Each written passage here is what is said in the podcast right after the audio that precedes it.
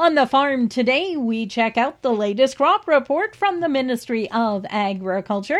Joining me right now, Crops Extension Specialist Matt Struthers. And Matt, give us an update. It seems as though farmers have been able to get some real progress made over the last week. Yeah, there is some really good progress over the past week, even with a few days of rain delays. So harvest is now sitting at 23%, up from 16% last week and just behind the five-year average of 26%. So very, very good to see. The Southwest and West Central regions are carrying most of that harvest progress, with the other regions now slowly getting into their harvest operations. They'll catch up quite quickly, hopefully, if the weather holds out. Now, you did talk about the fact that we did see some rain delays last week. Talk to us a little bit about this. Now, when we get rain at this time of the year, it causes more of an issue, right?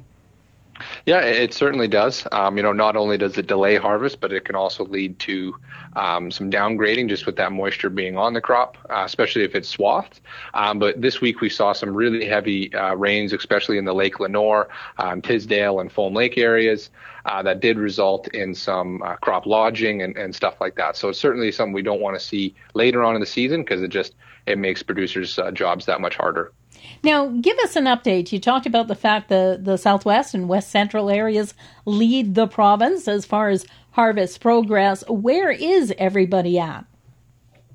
So the Southwest leads the charge with 67% of the crop now combined. The West Central has 36%, Southeast 16%, the East Central with 9%, the Northwest with 6%, and the Northeast with 4%. So they're slowly getting the combines and the grain off the field, but it's still slow right now. And hopefully with the week of hot weather we just had and the forecast looking nice and hot as well, those combines will be rolling quite quickly.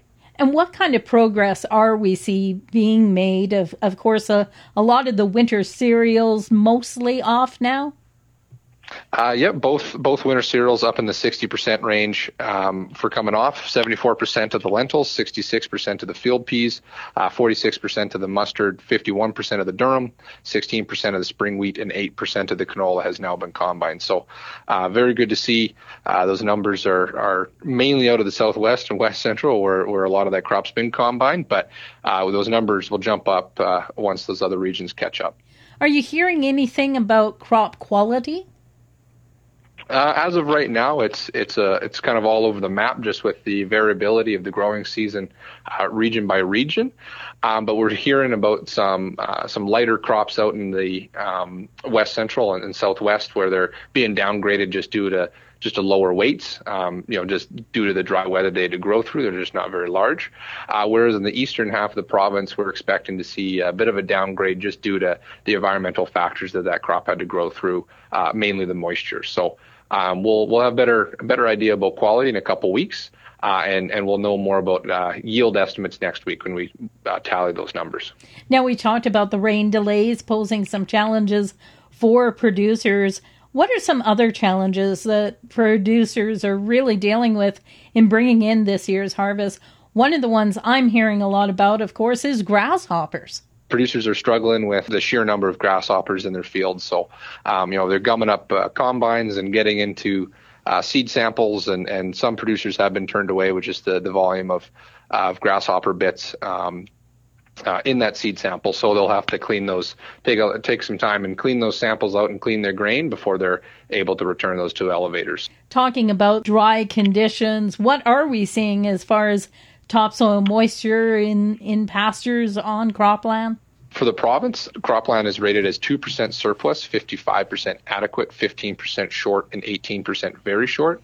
Hay and pasture is rated as 2% surplus, 50% adequate, 28% short, and 20% very short. So obviously we're seeing those higher numbers out there in the east where they continue to get rain, and those lower numbers in the West Central and Southwest regions, unfortunately. So the good news is in the east, pastures have been growing quite well this year, and they've improved from their conditions from last year, whereas unfortunately in the West and Southwest, there's pastures are in a bit rougher shape, and producers are already pulling their cattle off. So hopefully those producers have enough feed going into the winter, and hopefully they're able to acquire it if they don't.